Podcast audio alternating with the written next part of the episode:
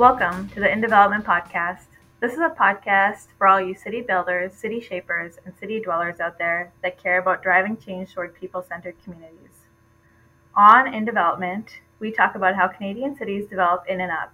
We are presented by IDEA, the Infill Development and Edmonton Association, a nonprofit education and advocacy group bringing together like minded people to help shape our city. We created this podcast to help share knowledge as North American cities redevelop and build up.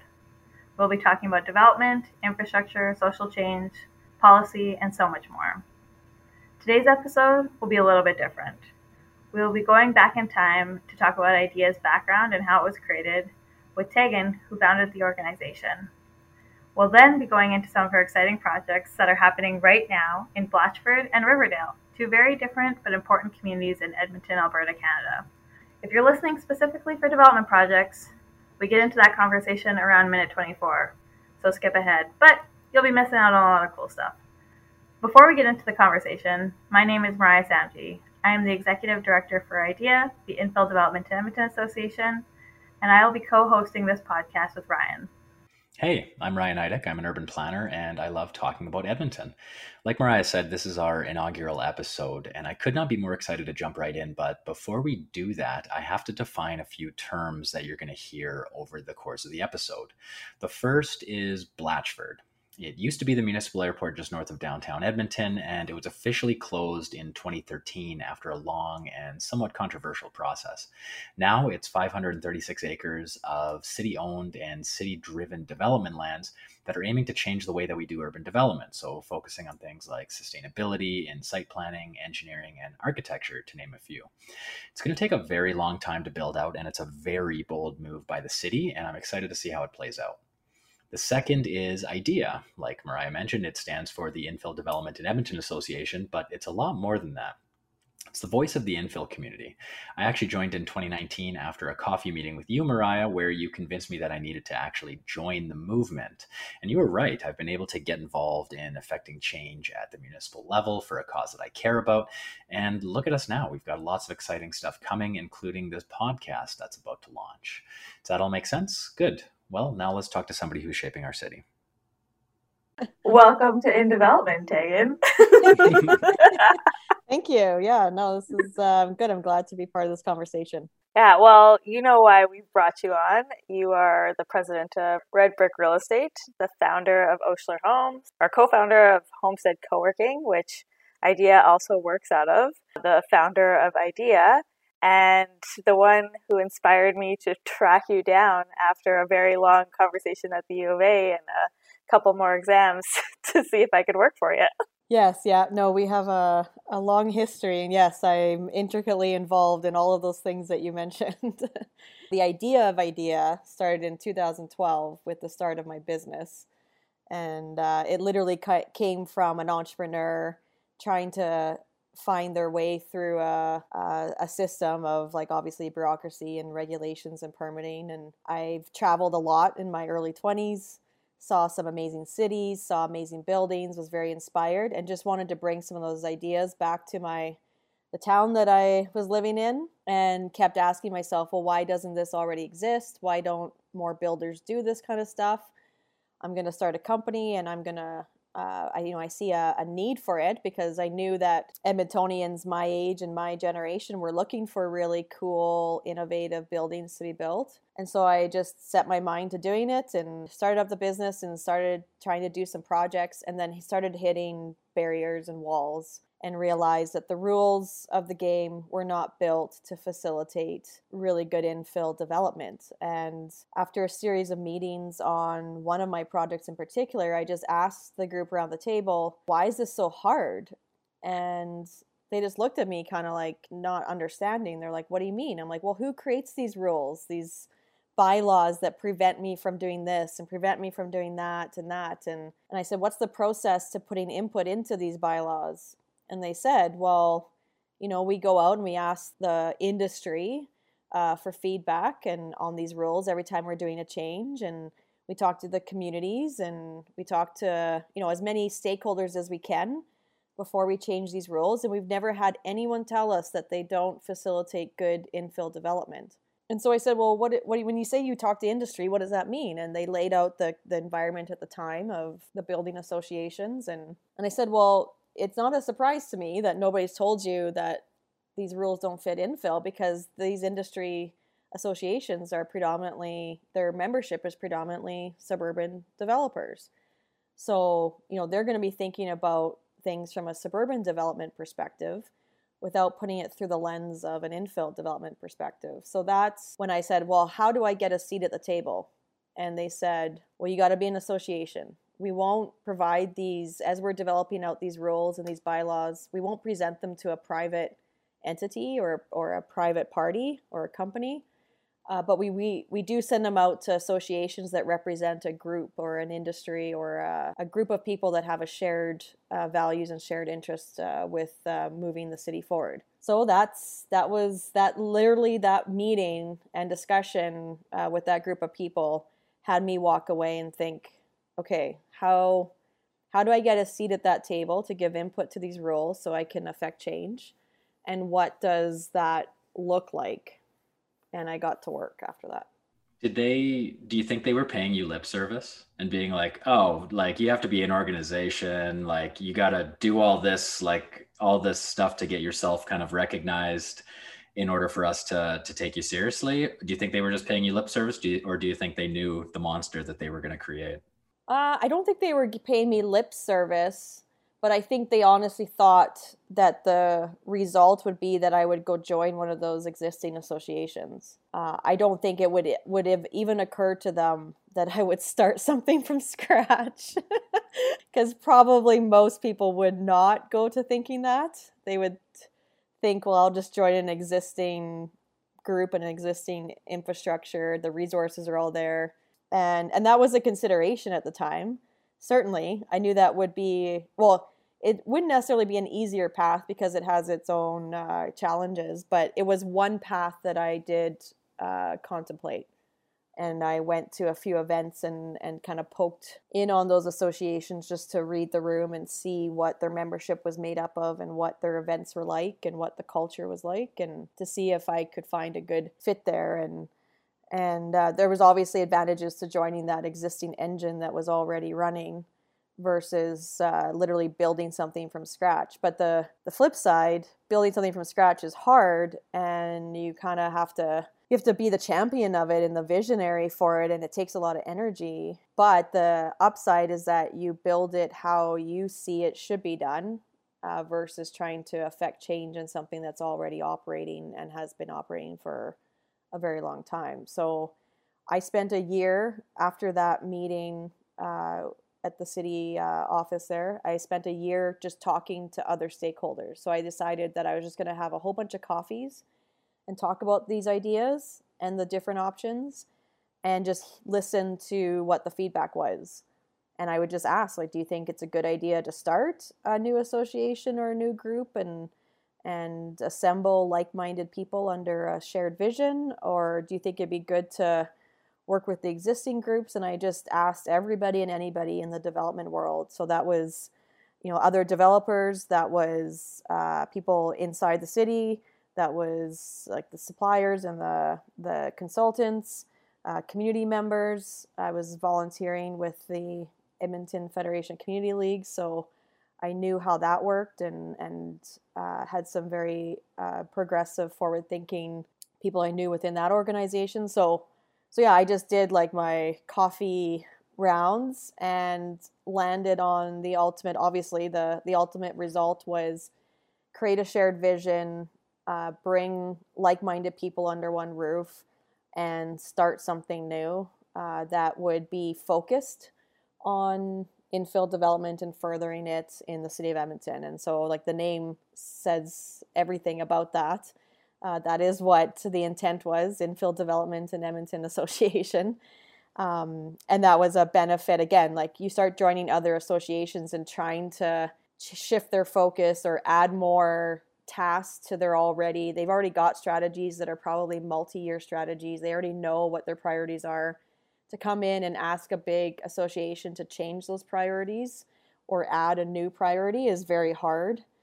Um, because it takes a lot of resources and time. So, um, so it just it made sense to start something new that was clearly focused on that one thing and get traction on that one thing it's like infiltrating organized crime turning steering the ship a different direction it takes years so. Who uh so i mean it wasn't just it couldn't have been just you that started at the beginning. I mean you were the one kind of spearheading everything but like what was your first did you have like a first kickoff meeting or something once you had enough people or what did that look like right at the start? Yep. Yeah so i did my individual meetings and then i made a list of all the people and i categorized them uh, based on their background and experience and tried to make sure I had a couple representatives from each category. And I invited them to that coffee shop that once existed at the Mercer. And we all sat around a few tables and just had a good conversation. And just, I just said to them, like, I think I've landed on this as, uh, as something to move forward. Are you guys all in on helping me build this out? And every single one of them said, yep.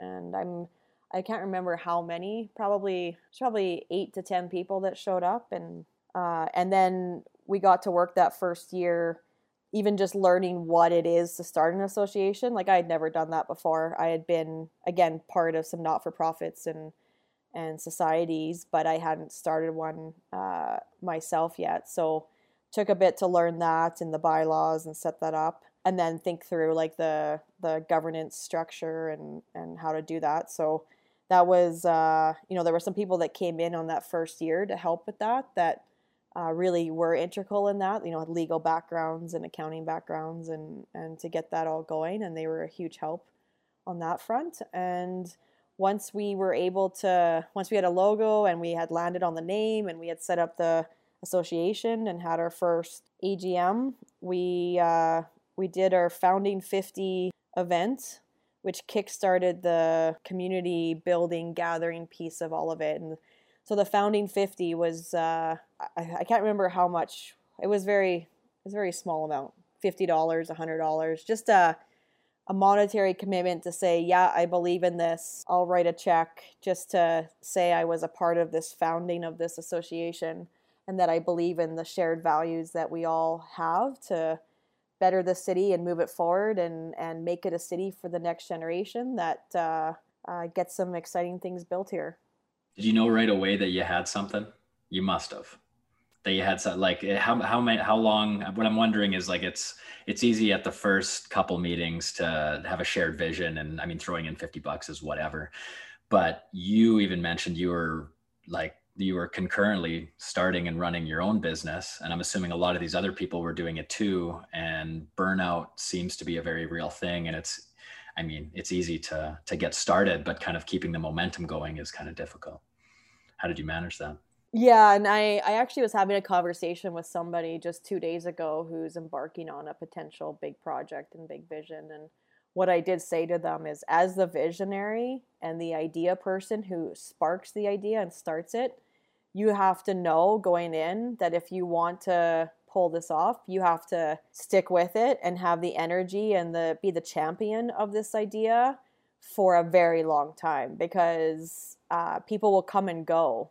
Like we had changeover with like we know I have people that were part of the original helping set it up, but then once that project phase kind of stopped, they're like, okay, my part's done. I'm I'm happy to see you guys continue on, but I'm not going to do it anymore. And then you bring in more additional people that have different skill sets. And so the turnover is real and it happens and it is all volunteer. And yes, most of the people that were joining at the time were all running their own businesses. And and I also had just had a baby in early 2012.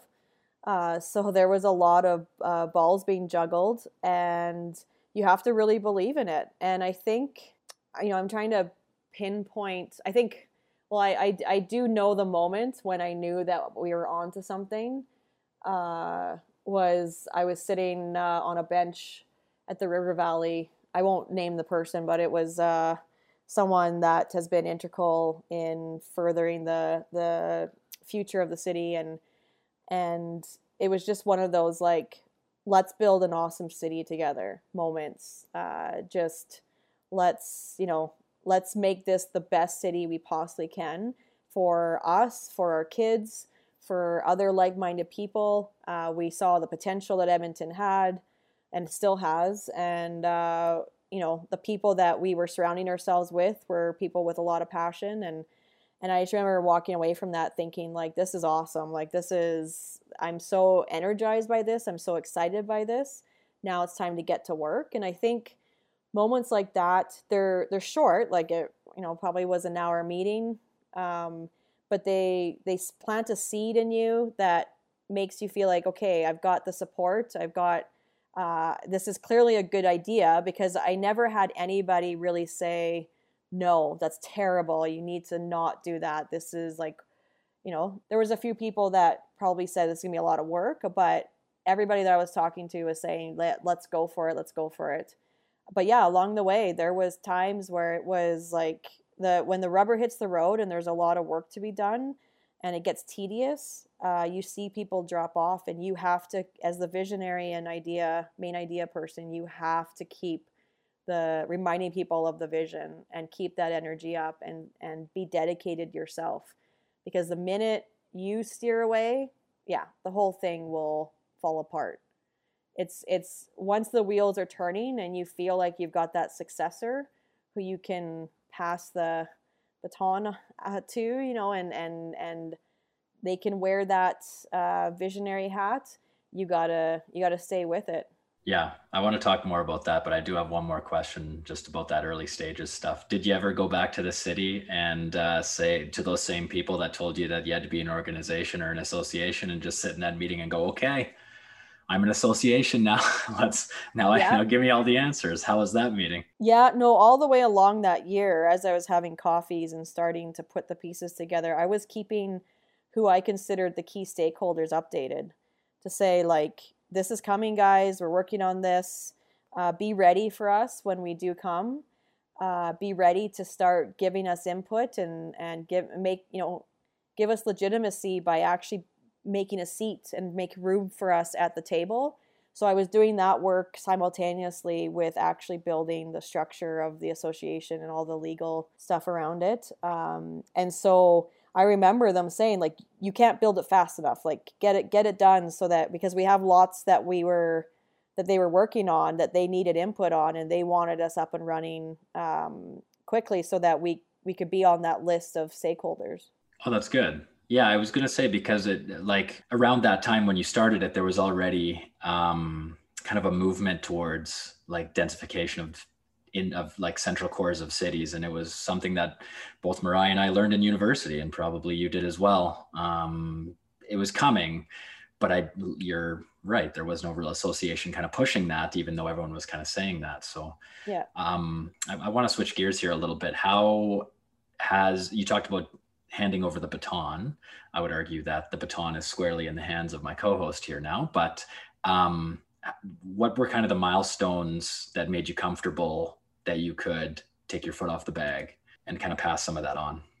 I think, uh, yeah, exactly what you said. Mariah coming on board. Uh, I had done a presentation at the U of A. Just I can't even remember what the topic was. It was on flex housing. Oh, okay. Okay. Yeah.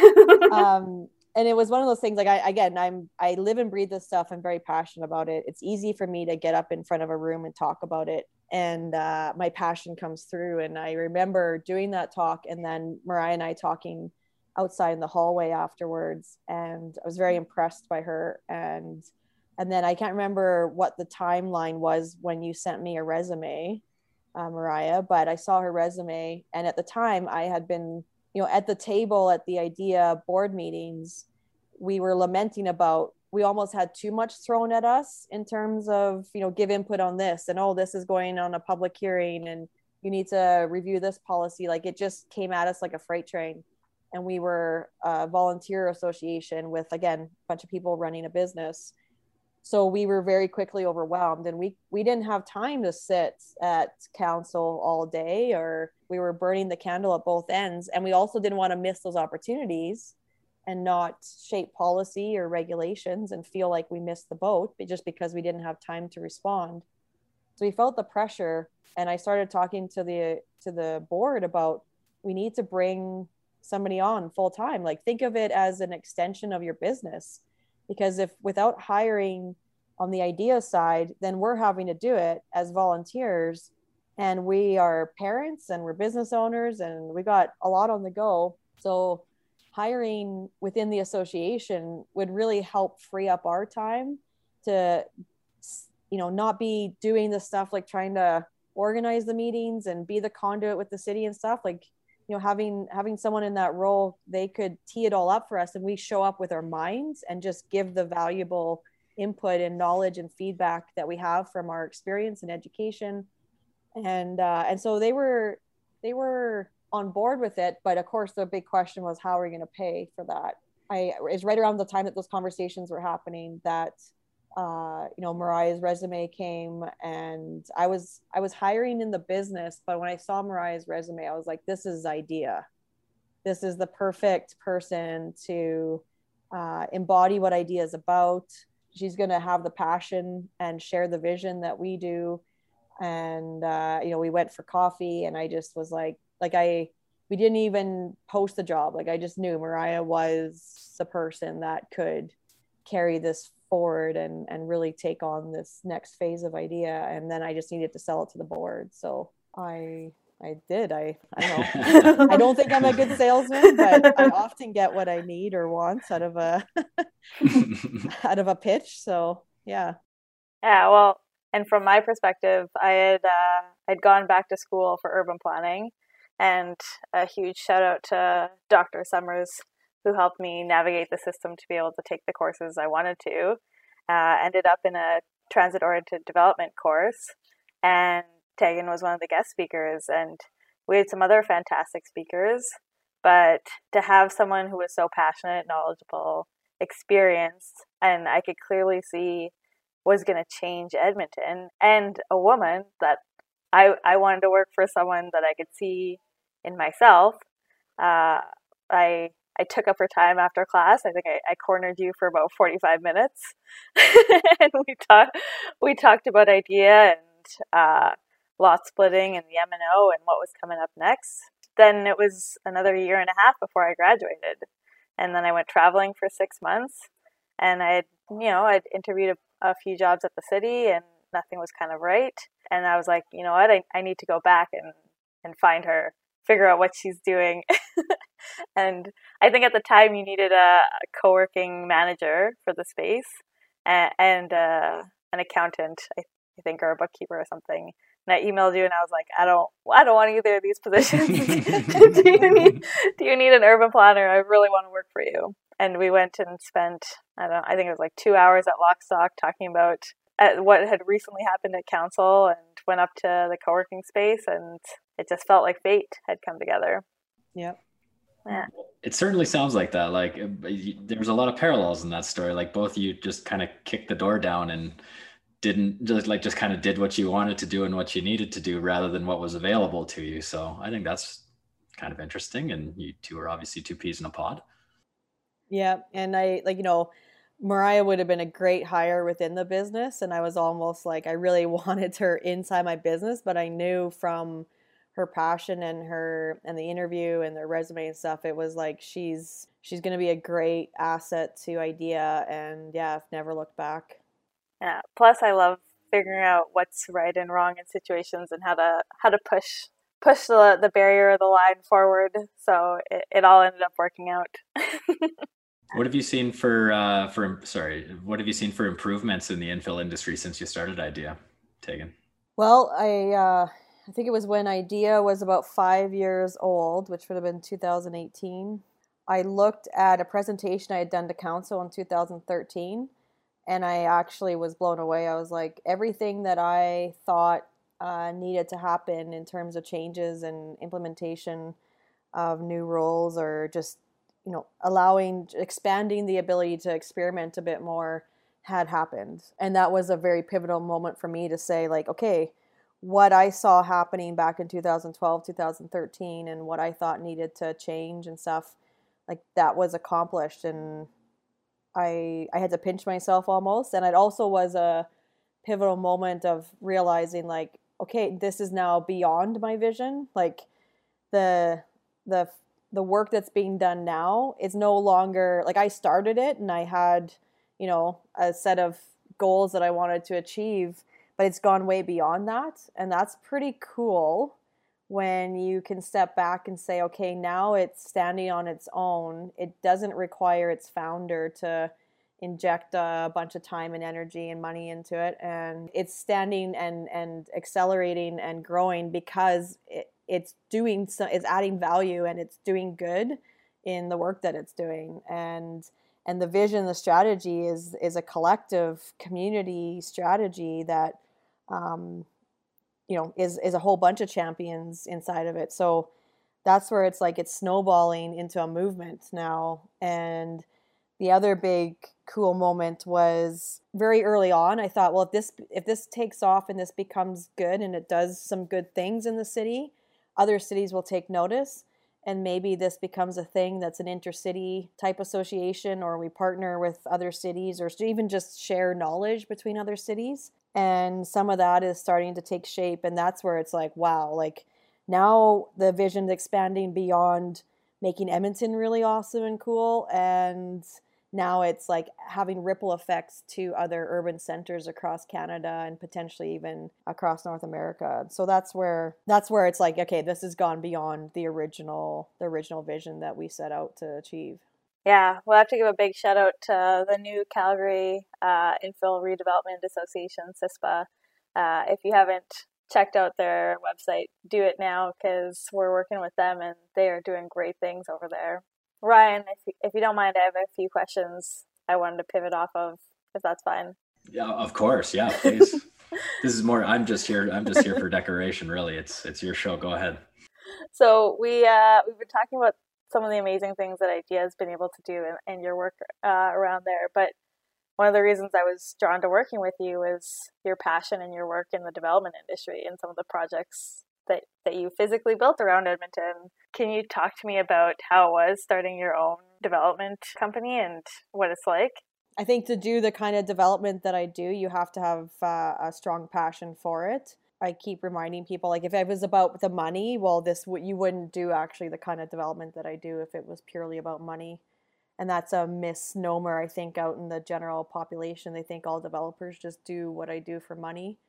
Um, but it's actually very risky, very hard work, uh, very little reward at times. And what keeps you going really is the idea that you're helping build a better city. And then obviously, you know, when in the business of building buildings or renovating them, there's a tangible end result where you start to see people interact with what you built and they fall in love with it and they fall in love whether it's a home or an office space or a retail space and you start overhearing you you can be sitting in there and hearing them proclaim wow this space is so beautiful or I you know if I'm in my co-working space I'll I'll overhear tours and people are just I'm blown away with you know this co-working space. It's so beautiful. Or like yesterday I'm handing keys over to a homeowner and they they're just telling me you know just this is this is an unbelievable moment for them and they are loving the home and it's better than they could have ever hoped for. Those are the moments that i live for and why i do what i do. Every day me and my team we list the the kids and the families that we're impacting with the work that we're doing every day because if we don't it can wear you down. What we do is a complex thing to do um, because you're a facilitator of so many different stakeholders and different parties. You're dealing with changing market conditions um, I'm a woman in the construction side of things, in the development side of things. I was used to being the minority at the boardroom table as an engineer. Uh, you know, and engineering, depending on what division or what discipline you do, you're anywhere from five percent to I think twenty percent of the of the engineering graduates. Um, so I was already used to being in that category. But uh, I think in the development world for women developers, not not real estate agents or other positions, but as a woman who owns a development company who is overseeing the development management, project management, property management of, of buildings. I don't know another one actually uh, in the city. I'm sure they might exist, but they're probably so they're probably working so hard that they don't have time to to really reach out. So, um, and then when you add the construction side of it, that's a whole other world. It's it's it just adds an extra layer of complexity to it. So it's been a very tough hill to climb. Um, I'm very proud of what we've accomplished. We're a small, scrappy company. We're not big. When you look at the successful development companies, a lot in the city, a lot of them are second, third generation. You know, they've been built since the 1950s, 1960s, passed down to the next generation. So they've got some wealth to build upon and some some strong trade networks and strong supply chain networks. I don't have that. I just, you know, I'm still very young in the the company uh, stages, so you're building all that as you're trying to do the most complex real estate development in the city. Uh, and that's not because of the necessarily the dollar amounts you're talking about or the size of the project. It has to do with the technical um, aspects of the project, right from permitting through to community consultation, through to you know the design and engineering, right to the construction side of it, and dealing with tight sites and intricate, uh, you know, mixed use. You have multiple fire code uh, requirements to meet, which uh, the architects tell me all the time is like a Tetris model. It's a challenge. I do love it. Uh, COVID has definitely added an extra layer of challenges to the whole thing. So I'm looking forward to taking a bit of a break after I finish out these current projects. I am very proud of what we've accomplished in, uh, we're going on uh, nine years now. And I'm also looking forward to the opportunities that are coming my way. I'm already I'm already seeing them. I just uh, I want to make sure that the next opportunities I take on are the right ones. So when we first met, you were just finishing up a apartment building complex by a stadium, which is now seen significant redevelopment going on around it. Correct me if I'm wrong, it was a, a problem property as, as a drug house. It was vacant. It had been a bunch of derelict houses that had been taken down, and then, yeah, it was a vacant lot that nobody had done anything with at the time. And now you've got, uh, like, that project is beautiful. I've been able to go through it. And now you've got a project in Blatchford that you're working on, uh, closing up, and then uh, a new mixed use building going in Edmonton uh, in Riverdale. Can you talk to me about that mixed use project? Because I don't know any other mixed use projects. Correct me if I'm wrong, but do we do we have that in Edmonton? Yeah, yeah, that one. So the reason why that one is so unique, and it's honestly one of the most complex projects I've been a part of, and I've been a part of, like as an engineer, I've been a part of, you know, 40, uh, 50 story towers. Uh, the reason why that one is so complex is a t- very tight site. Uh, mature neighborhood overlay, uh, old zoning, and a very engaged community.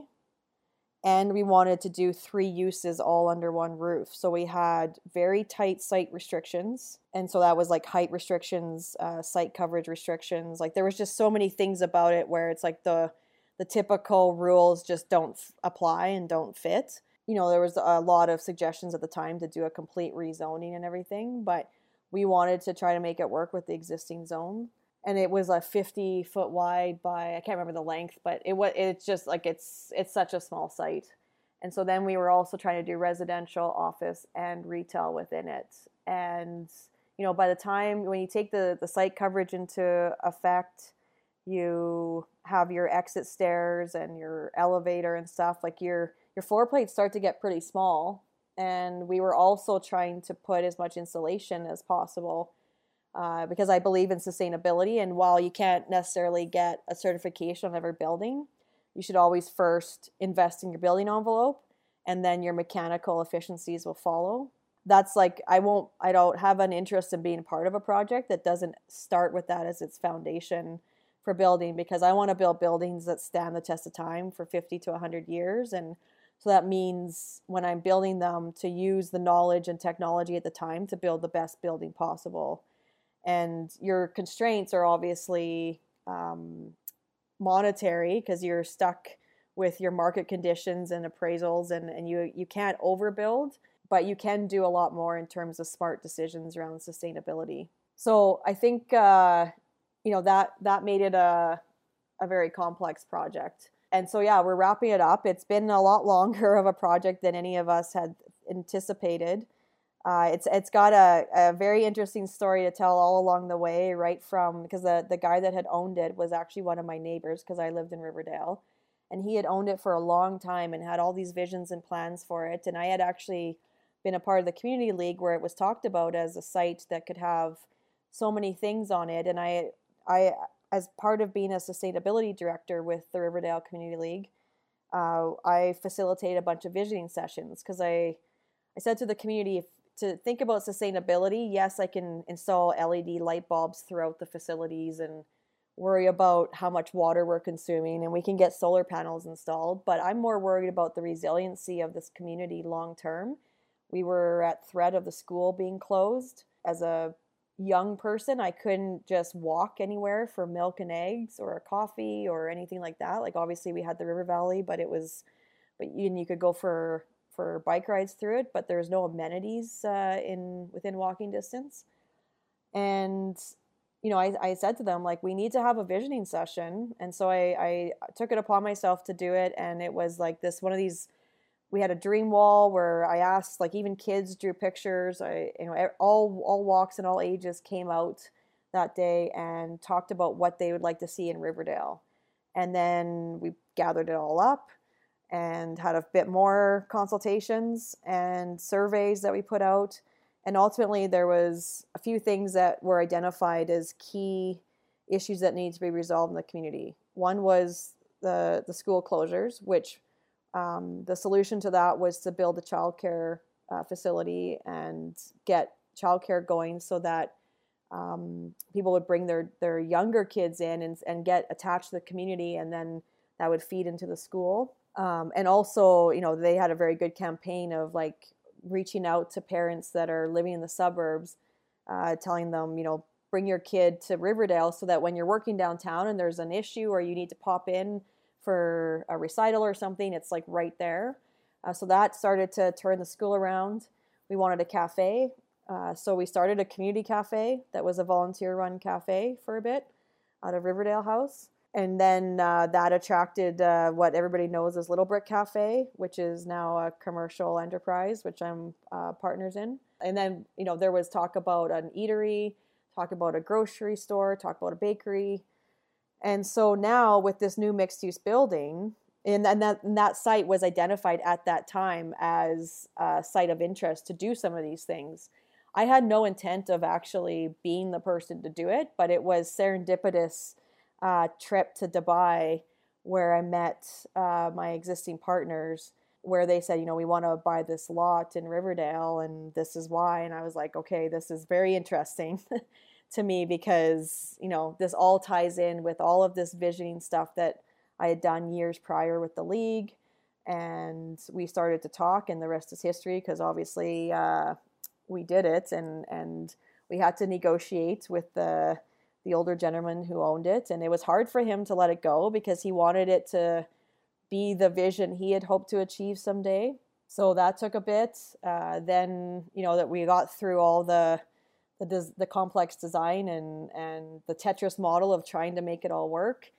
Uh, we didn't need to do community consultation, but we did it because I believe that that's important when you're doing such a pivotal project in the community. I think that they need to be part of the conversation. And what was interesting about that was the negative feedback we got was there's not enough details about the project uh, in your renderings and in your discussions with us like what's it going to be and i kept saying back to them i'm like that's the thing you're supposed to help shape that that's yeah. what we're doing right now yeah i was like that's why we're asking you the question we're actually not coming in with a preconceived decision and idea of like what the developer wants to do we're coming in saying what do you guys want this to be give us feedback and then we'll take that away and, and present at a later date so it was very uncomfortable for them because it's just not normal. They're so used to a developer coming in saying, This is what we're doing. Give me feedback. I might listen to you, but probably not because I've already decided what I'm doing. And you better not fight me on it. So we had overwhelming support from the community. Still, obviously, some pushback because there's always the concerns around parking impacts and uh, attracting more foot traffic to the area and more people and what's what kind of headaches is that going to cause and stuff. So we had to get obviously through our permitting and everything. Then we had to go to edmonton design committee because it was within the zone. We got unanimous support and then we also had to go to SDAB because uh, we had one neighbor who uh, didn't like the parking situation so through all of that, uh, we passed through all that. So that obviously dragged out timelines on the design side. And then we started construction and uh, COVID, all, all the things. There's lots of factors why construction took a bit longer. But one, one thing that was really interesting um, before we started construction was another thing that I do is I I take a moment of pause before I start a new project to reflect on the transition that's happening uh, on that property. I grew up on an organic farm, and I credit my mom with instilling in me the values of stewardship of the land that we are looking after and, and owning. I mean, ownership is a very temporary, fleeting thing when you think about the lifespan of the earth and how long the soil's been there and how long that land's been there. Our, our time with that land is very minute. And her idea was always to, while you're a steward of that land, leave it better than you found it. So in, in her world as farming, it was to leave the soil in, in better health than than before and to to look at it from and, and produce good food and, and organic uh, nutrients and stuff. Uh, for me, in the building side, it's okay if I'm starting construction, which for a lot of people involved in a project, they think the lifespan of the project is from the point that you are starting your design to the point that you get occupancy. They don't look at it as a 50 year time span or a 100 year time span. And uh, that's how I see it. I look at the whole lifespan and I look at what it was, then the point that I'm there developing it and standing on it, what it currently is, and then what's it going to be based on my decisions and impact that I'm making here today. So we did a ceremony on the land to reflect on that and think about the thousands of years that it had provided uh, sustenance and stuff for the animals and, and indigenous uh, peoples before us uh, we thought about, you know, the development that had been there before. It had been a corner store and a convenience store. And then we re- reflected on what we wanted it to be and put really good intentions out there. And through all of this, we were deciding on the name of the building. And I, again, um, through very influential friends that I, I have, that we have very interesting discussions around reconciliation and, and the fact that we're on Treaty 6 land um, they had brought to my attention that there they did not were not aware of any building being named after an indigenous woman or any monument being constructed in Edmonton that paid homage to the indigenous women that helped build Fort Edmonton and, and build the city. And there's one in particular, Louise Umfreville. Uh, she was the wife of uh, John Rowand, who was instrumental in building Fort Edmonton and and so while he was away dealing with business and out east with you know with uh, government stuff, she would be running the fort, and she was known as the horsewoman. She saved his life. That's how they they met. Uh, he credited her with yeah saving his life and running the fort and raising their family and everything. And she also had a strong uh, affiliation with bison, the bison herds and stuff in the area at the time. And so when we're digging the building, um, and this is after we had decided on the name and everything. What was interesting, we were in the last part of the excavation, digging the elevator pit, and what did we find? We found bison bones. So it just like this whole this this project. Not only does it have the like the story of how we came up, how we met as a group to bring the vision to life, but then the the permitting and all the approvals, but during construction to find those bison bones really felt like uh, I don't know. It was just a, a, pivotal moment of like, okay, we're we're doing the right thing here. Um, there's a sense of pride in the building. When I go there, I'm so proud of how it looks.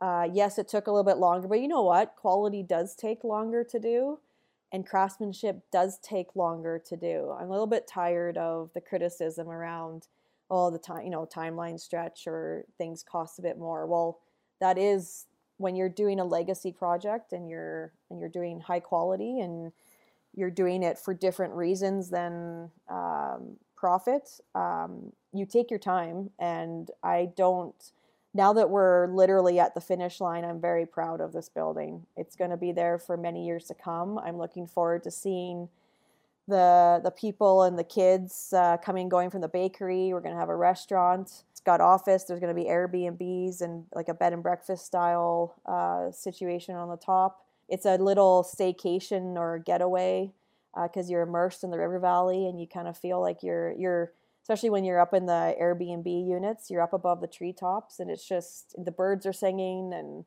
greenery all around you and they're beautiful units. Like I'm I'm looking forward to having a staycation with my husband there and and having my kids enjoy it and and seeing what we built. Yeah, you certainly aren't opposed to complex problems for sure. Finding solutions to those. You are taking a little bit of a staycation now. You, you mentioned earlier that you were going to take a little bit of a pause now um, coming out of our pandemic and you're wrapping up a few projects. So, I mean, what are you, uh, what are you going to do with all your time now? well, I, I want to invest a lot of time in the co-working side. I think uh, as an entrepreneur, uh, surviving a pandemic, I think a lot of small businesses are hurting right now.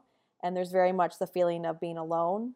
We're all isolated in our homes and our basements and um, co-working can be you know be a physical space, but it can also be a community that you're building. And I really want to inject a lot of my wisdom and knowledge and pull in a lot of people I know that can help build up our entrepreneurial community because we need them in the city uh, and in this province to diversify the economy. And you know, it is usually small and medium-sized businesses that are the most innovative because they can adapt and pivot faster and I really want to embark on a on a vision that's going to strengthen our entrepreneurial community in this province. And um, I think through the homestead vehicle, uh, that has afforded me and given me a platform to do that. So I want to. I want to do that and do a little bit of a focus on that, and then um, I'm very much interested in still still pushing forward with projects. I had a conversation on Tuesday again with a group. Again, it's talking through their their vision and stuff, and the stuff I was telling them about how you have to stick with it and and uh, have the energy for it. Um, but in talking through, like they were asking for my advice, and as I'm talking through it, I'm just like, wow, I I realize in these conversations I've done a lot in my 20 year experience in the industry now, and I have a lot to offer about all these different stages of these projects about how we did it and how I can advise people to do it. So I do see a pull of like really wanting to further a more holistic approach to development. Um, and by holistic, I mean not just like sustainability of like uh, energy consumption and all the technical pieces around that, but holistic in the sense of like the mental health of how these projects impact uh, people working and living in the spaces, but also the community around them. Yeah, there's there's just a lot to unpack and what from what I've learned too, and and I think there's a lot of education to be had there. So I'm, I'm interested to see where that takes me. So then, when are you transitioning your uh, children and grandchildren into taking over Red Brick so they can be that third generation development company with all the power and clout and everything that you were talking about? Pretty quick, or? well, well. Um, my kids walk through my projects. They see them at different stages and they're in awe of what's happening. I know I honestly, I, I, I don't think I could get a better compliment than my nine year old wrapping his arms around me and telling me he's so proud of me. Uh, that I do really cool things, and he's amazed at uh, the buildings that I build. Like that, that was like one of those moments where it just hit me. Like I, I don't think there's a bigger compliment than that. We talked to them about being all the things. I want them to be good little humans. I want them to, whatever they choose to do, I want them to leave the world in a better place than what they found it. I want them ultimately to be just really good people. And so, whether that's following my footsteps or not, um, I think it's really important that we be kind and, and look after each other as a human race. And I do really hope that uh, they learn from what I'm doing and watch what I'm doing, and whatever it is they want to do, then I hope they put the same passion and work ethic into it. So I hope by example I've I've led, but whether they want to be in development or do something totally different, that's up to them. So talking about cool projects that uh, your kids have recently walked through, uh, there's an amazing rendering behind you of your Blatchford project, and I know Ryan has a huge interest in Blatchford. You've got to be one of the first builders in Blatchford. You helped to create the plan for Blatchford. Uh, I kind of stole the show earlier and asked about your mixed use project. I know Ryan really wanted to get into Blatchford, but Can you talk a little bit about it before we have to say goodbye? Sure. Yeah. So Blatchford is. An, I mean, I, I seem to only take on really big, complex uh, visions and projects. Um, that one started way back around the same time, 2010, 2011, I think. Being uh, part of NextGen, uh, being pulled into discussions around the future of Edmonton. What's it going to look like in 2030, 2040, 2050? What's going to be a, a city that I want to live in? And that's around when the idea of closing down the municipal airport was happening and turning it into a sustainable uh, development. So just being part of those conversations, and then also being part of the technical uh, committees after it was decided to close close it as an airport. Just around how could it tangibly be done, and how could this be built out, and what would the designs look like and stuff. So giving feedback on that. When the moment came for the first uh, builders to start building there. I threw my hat into the ring and just thought, wouldn't that be uh, the icing on the cake to be one of the first builders? And and sure enough, was chosen and accepted, and that was back in 2018. So here we are, three years later. I've just uh, tomorrow I'm handing over the keys to one of the last houses that we've sold. We've got three more for sale and it's a it's a bit surreal moment um, to again be part of a 10 year vision and now be seeing families and kids living in these homes. They're beautiful. I hired an architect that i had been you know really looking up to over the years that i really wanted to bring to edmonton. They hit it out of the park. I love their design. It's just so beautiful. Natural materials so much light very good use of space. All the flex housing principles that I had presented back in the day to Mariah's class, I was able to implement a lot of these ideas. Uh, we did natural cedar siding. They just they stand out when you drive on Kingsway Ave or even on the Yellowhead. You see them, and they just they're a really unique uh, housing product that is unlike anything else that's happening in Edmonton, and that's the combination of uh, my vision and creativity, but also um, the bylaws that the city did in that development really allow us to be more creative than actually anywhere else in Edmonton at the moment. And I hope that that changes. I hope that the rest of Edmonton starts to adopt the rules that are in Blatchford, and then Blatchford continues to evolve as well and and push the envelope so that we can do really innovative housing there. And obviously, the sustainability piece um, that's such a core part of what I do I don't want to build just regular housing. I've been approached by people to just build a house on a property. Um, and I just, I turn those down a lot of the time because anybody can build a house that's not sustainable. Or, I mean, that's my, my viewpoint. There's many companies that can do that and have been doing it. They're good at it. Go hire them. If you want to build a good product that is sustainable with good design, that's going to be work for you for for several years, then I'm I am the person to hire on that in in this area. Well, even I mean, I'm I'm actually now starting to get inquiries from across Alberta. Uh, I just believe again, uh, you know, think about think about first where you're choosing to buy, so that you can actually have a sustainable lifestyle and what that what that looks like for you and your family, and then look at where your energy is coming from. So in in Blatchford, it's all geothermal. Uh, we fitted the roofs out with full solar panel arrays. Uh, we think we're going to be actually at net zero, um, and obviously part of that is education of the of the homeowners as well, because um, truly living sustainably is part of is is a full lifestyle buy-in piece as well. And the homeowners that have bought our product and our homes uh, fully have bought into that. Like they, I, I, I had a homeowner in mind when I was designing and uh, putting the project together. And I, it really has been a lightning rod for that that person because I look at all my homeowners and I'm just like they're just all amazing people. We share the same vision, same values. You know, like again, same with the Riverdale. Took longer than thought uh, to build it out, but they love the product so much that it was. They, you know, the feedback is it was worth the wait. Uh, it exceeds their expectations, and I, you know, as a home builder, I can't ask for any any better of a response. And and then what I've seen is my competitors literally following my footsteps and copying our technical specs and our wall assemblies and looking at what we're doing and actually taking our ideas, which can be frustrating. But then you also realize, like every morning, like I said, when my team talks about who whose lives we're impacting with the work we do at the end I say, and I want to change the reason my my my big why is I want to change the housing industry in Canada. And you can't change the housing industry as one builder. You do it by sparking ideas, showing something how it can be done, and then having your competitors follow in your footsteps. And so that ball has started to roll. Yeah, it's it's an exciting thing to see. So I really do feel like I'm changing the housing industry in Canada with what we're building in Blatchford. Do you still do talks at the university? I have not actually done that in a while. Get back there. Go, go talk to the engineers, go talk to the planners, go talk to everybody out there because, yeah, that educational piece is interesting. I also really like the juxtaposition of that really urban Blatchford rendering you have with the grain elevator right next to it.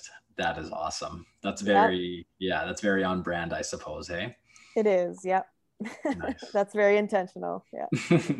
Was that design uh, influenced by the grain elevator?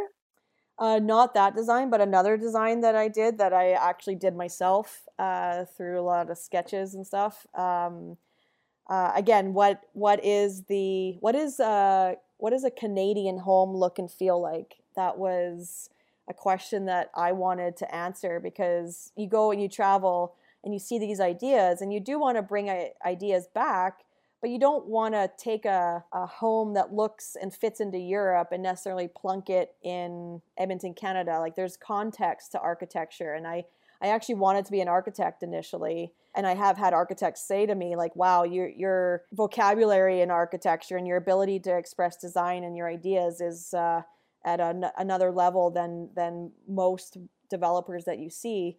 Um, and that's because I just have such a passion for design and architecture. So I, I, I think that's such an, uh, an important part of the decision making process. I didn't want to just have people say, oh, that looks like a house I would see in California or that looks like a building I would see in Europe, um, because those, those uh, cultures are different and their climates are different. And like, we need to build housing and we need to build buildings that are Canadian. And what does that look like and what does that feel like? And so I asked myself the question well, what is uh, the architecture of the Canadian prairies that stands out in my mind? And of course that's uh, one of them that I, that had is the uh, grain elevator which is a disappearing landmark across the prairies. And i wanted to uh, look at that shape and design and see how i could reflect that in my housing. So my rowley duplex design is that uh, it's uh, yeah. And it's beautiful. A lot of people love it. I you know i do plan to build it here at some point in the future. I've been focused on the Blatchford project, you know, and and and also too, I I may actually go back to school for architecture because it's it's something that, yeah, it's something that I've just never um, let go of. I I'm so passionate about design and and architecture. You're like 90% of the way there, I think. You'll breeze through that degree this time. I, I wouldn't worry too much about it. Yeah. What's your what's your uh, engineering background? Civil engineering with a major in structural. Okay. So I mean, you're like 95% of the way there now, I suppose. so yeah, you should have no problem. Yeah. I'm also I also wanted to be an architect, but I checked down. So you're I, I applaud you for for going back up. That's uh, yeah. that's pretty sweet. well, and it's not necessarily um, to like I don't want to practice as an architect.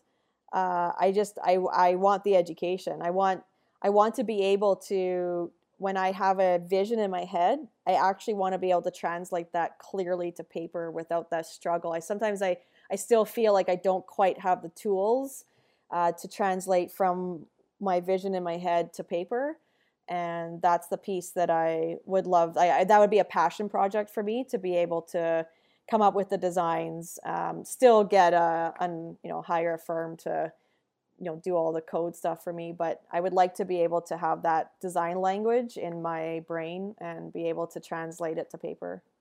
You're like a dual citizen like APEGA and aaa i don't think there's very many people that could claim registration to both so that'd be pretty cool yeah it would be yeah Cool.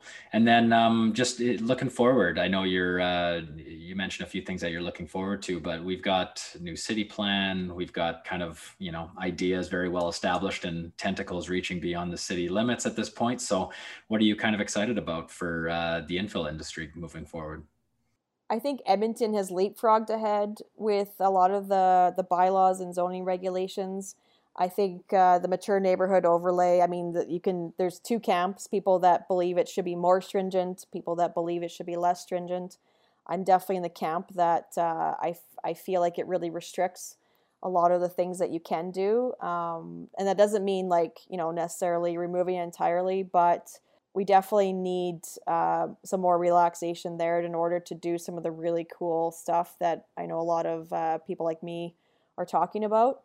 Um, but I, I do feel like it's come a long way. What I think is needed is the infill industry itself to mature uh, where we catch up to what we want to build. So we need better um, knowledge and education on the trade side and the consulting side. And, you know, I'm sure they'll feel insulted to hear me say that, but it's just the truth of it. And even on the developer side, um, we just need more education and experience under our belt so that we can just get better and better at uh, doing it.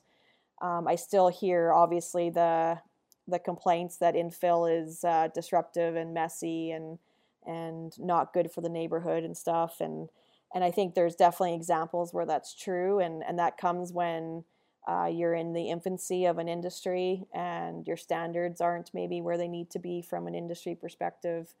Uh, I think it's time that the industry uh, grows up and steps up and uh, leans into that a little bit more and has open, honest conversation about it um, because I mean, I'm not going to pull any punches here. What I see in the industry, uh, just trying to build quality buildings, we need our craftsmanship to step up, guys, uh, across the board. And I'm not going to single any any particular um, division out or anything, but attention to detail, uh, desire to build quality stuff that lasts, uh, and then also incentivizing that on the lending world and the financing world. I shouldn't have to fight to prove the value of my building and to fight to prove the value of quality. Why am I getting compared to the lower quality stuff? Uh, that's not fair because that impedes my ability to build quality. So, how do we flip that on its head? Let's get the money side to catch up with uh, what we want to do on the infill side.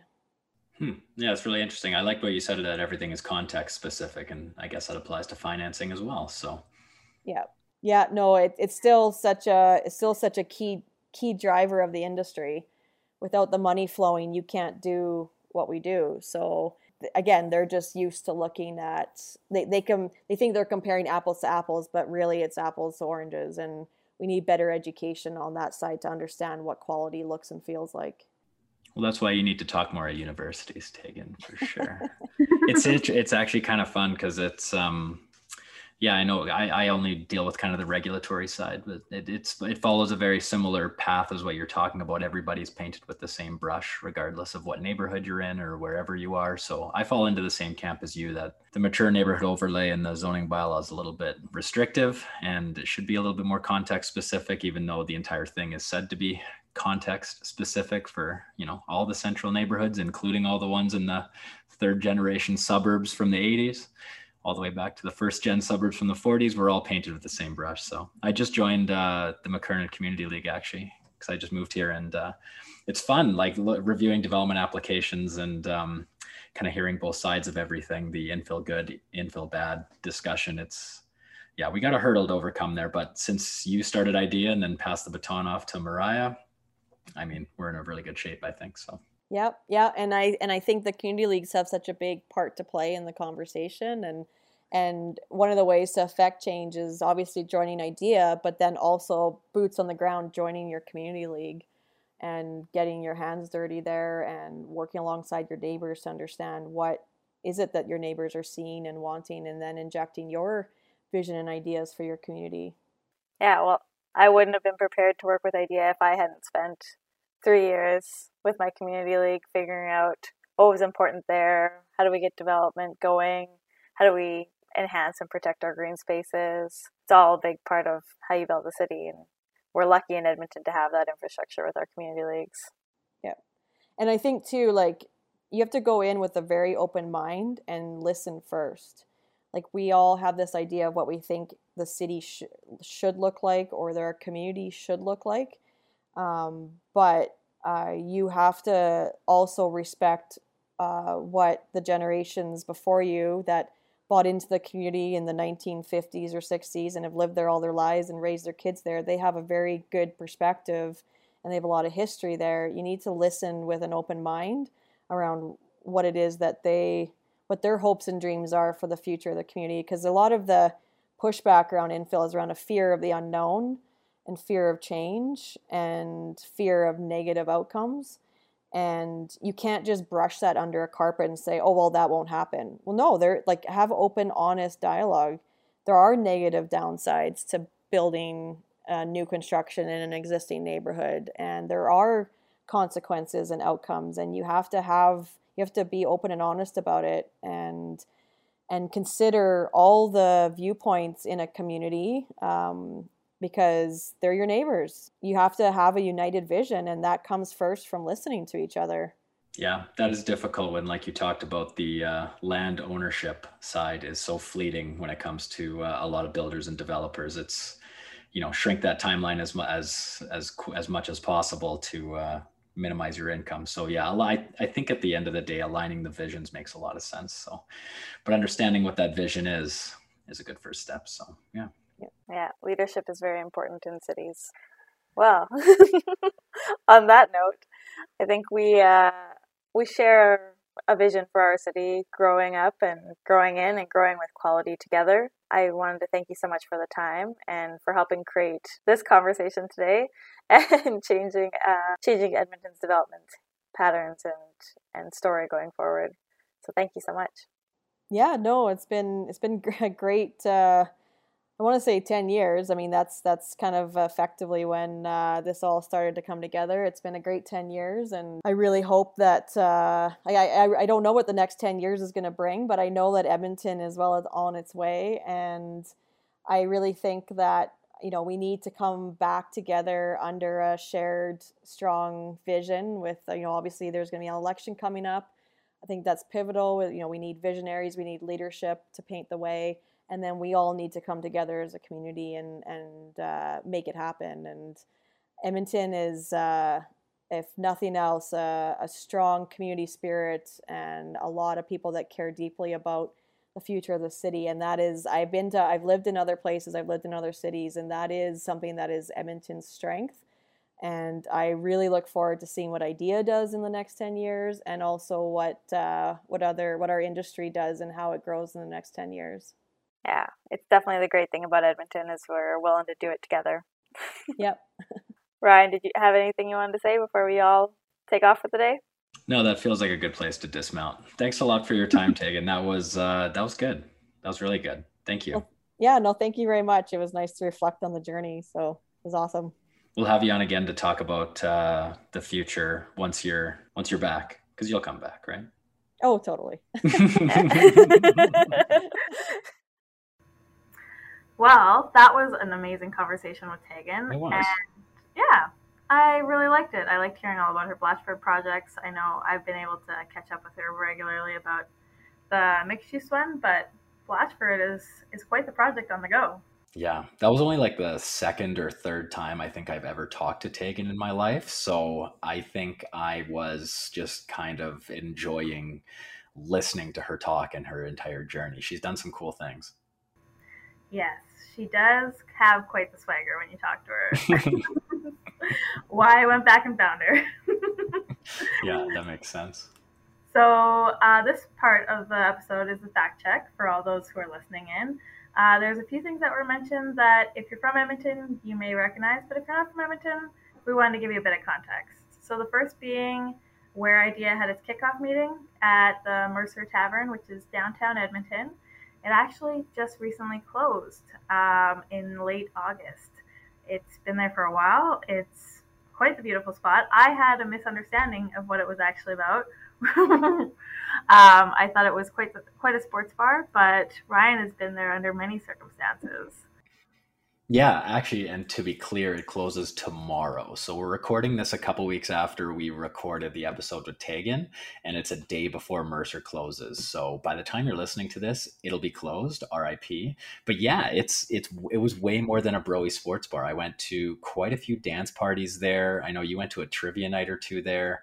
Um, yeah, they do drag brunches, trivia nights, tons of events, concerts, and then of course on Oiler game days, it turns into a haven for uh, sports fans. So yeah, I've been there on a few different occasions. I'm, I'm a little sad to see it leave, but I'll be honest, um, yeah, I haven't really been to support it over the last year, unfortunately, because of COVID and that type of thing. So yeah, but uh, it is kind of the end of an era. It's a building that was originally there in 1911, according to their Instagram page um, as a tavern, and they rebranded and reopened in 2012. So it's been kind of a fun little journey, but uh, yeah, sad to see it close. Yeah, and they did build out a really cool patio over the pandemic uh, to kind of have some outdoor space. The, the second place that we talked about was Lockstock Coffee, which is another downtown spot in Edmonton. It's a coffee shop by day, and then it turns into a restaurant kind of pub in the evening. Uh, Brian and I have had tons of meetings there. Their desserts are so good and oh so tempting. they have a malt chocolate cookie that is absolutely unbelievable. Um, I know you've had the egg sandwich there before. Arugula, can't go wrong with that. Yeah, I've walked by a billion times and like talked myself into turning around to go back there for either a baked good or like a breakfast sandwich. It's a, I love their coffee shop. Yeah, I'm I'm gonna butcher it, but if you go in, sorry, uh, if you go in and you ask for a queen something, they have this like pastry and it has fruit in the inside and it's flaky and buttery and sugary and it's it's really good. So if you're in Edmonton or if you're coming to Edmonton, go to Lockstock, have their desserts. You will not be disappointed. You'll probably see um, me there or Mariah there too. Yeah. yeah. And then the other spot that we uh, we talked about uh, Riverdale Project, Tegan's Riverdale Project, as being one of the first mixed use projects in Edmonton. Uh, I did a bit of background research, and I am so sorry to the people who created the Gibbard block because I know a few of them, and I don't know how it uh, escaped my mind in the moment. But for those who don't know, there's a project called the Gibbard Block in Edmonton. It is really cool. It has a restaurant, co-working space, Airbnb, a curated liquor store. I think there are other a few other uses in there, um, but I'm actually going to tour the space this Wednesday. Cool. So stay tuned. Um, yeah, so it, we've got a we've got a couple cool projects on the go here in Edmonton. Yeah, yeah, that one's really interesting. It's it like kind of popped up, not out of the blue. There was some some fanfare or whatever, but my wife was actually. Uh, uh, she helped on the Kickstarter for the Fox Burger place that's in there. So we got um, like a year of burgers, which was awesome. So I've been there lots, and it's it's a really cool building. Uh, they have probably one of the best patios in the city. Um, it's always busy. Kind ice cream has moved in across the street, which is another like you know huge Edmonton staple. So it, it's kind of starting to transition this area. It's uh, yeah, it's very interesting yeah, it's definitely become like a hotspot for the neighborhood and drawing people in. Uh, and I've actually taken some takeout from Fox Burger. It's not as good as eating in, obviously, but uh, it does travel well. So yeah, the disco fries. Yeah, they travel really well. Highly recommend their chicken burger, disco fries, any of their breakfasts, their milkshakes. That all of their food is really good. Yeah, big fan. Have um, you been um, to the patio space on top? I haven't been yet. Oh yeah. Oh, the patio is unbelievable. It's it's a little bit complex because they have to carry the. You see the servers carrying the the plates up three flights of stairs, but for uh, guests, they have a bar up there. Um, you're kind of among the treetops, so you don't have like you have 360 degree views of of Edmonton, and you're just basically above the trees. Um, and they have yeah when when the sun's out they have nice uh, nice seating nice shade nice tables. It's always busy up there. It's awesome. Uh, so yeah i the reason i'm going um, this week to do a tour of the space is ideas hosting an event there because of its outdoor space the outdoor patio upstairs uh, september 22nd so cool. if you haven't already um, subscribe to our newsletter, do that. Uh, you can also get a membership with us. We're pretty awesome, and we make a lot of change in the city. yeah, that was a good plug. And uh, yeah, if they can't see us at Lockstock, they'll see us at the Gibbard Block for sure. People are just gonna find out all of our favorite spots through this podcast. Yeah. Yeah, I'll just be the guy mucking a chicken burger on that patio up there. Just feel free to come say hi. Yeah. Uh, Tegan talked a few, a little bit about some of the wins uh, that ideas had since she started and i think it's she didn't go into too much detail and i think it's important to to talk about that so um, you and I put this little bit of a list together, but a few of the wins that Tegan was referring to, and they seem kind of minuscule, but they're actually huge. The first was actually creating uh, IDEA and getting it to a point where they're taken seriously as um, an association. Uh, I think we've achieved that definitely. Uh, also, some of the original wins um, on Tegan's list there was things like lot splits, um, which seems so long ago that we um, allowed that. And I remember the fight at the time about lot splits, and in some neighborhoods it's still happening. But um, yeah, that was a huge win. Creating the infill liaison team, which Mariah, you and I have worked together uh, with them extensively, and we're going to have some of their members on our podcast episodes and, and future episodes here. So that was really important. So a dedicated team at the city that looks after infill, really good. And then the infill roadmap 1.0. Do you remember some of the details about that?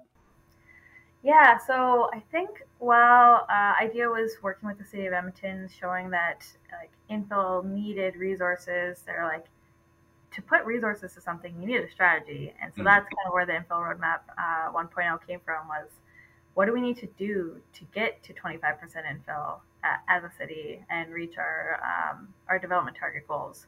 And so it, you know, there's no silver bullet to any problem. So we need to put together a strategy, and that's kind of develop it with the city, develop it with the community, develop it with the industry, and that then we reached 25%, which is awesome. Which also seems long ago because now we're aiming for 50%.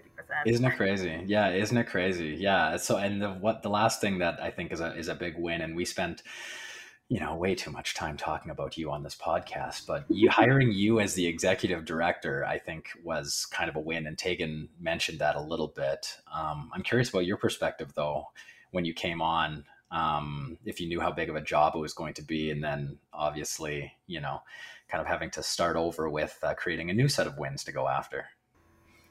So when I joined IDEA, I think they had done so much work and so much foundational like strategy and relationship building and uh, providing advice and um, kind of research the city of Edmonton that they were burnt out when I when I got into the, the room, and they needed someone to update the website, answer emails, bring snacks to, to like, so no one gets hangry.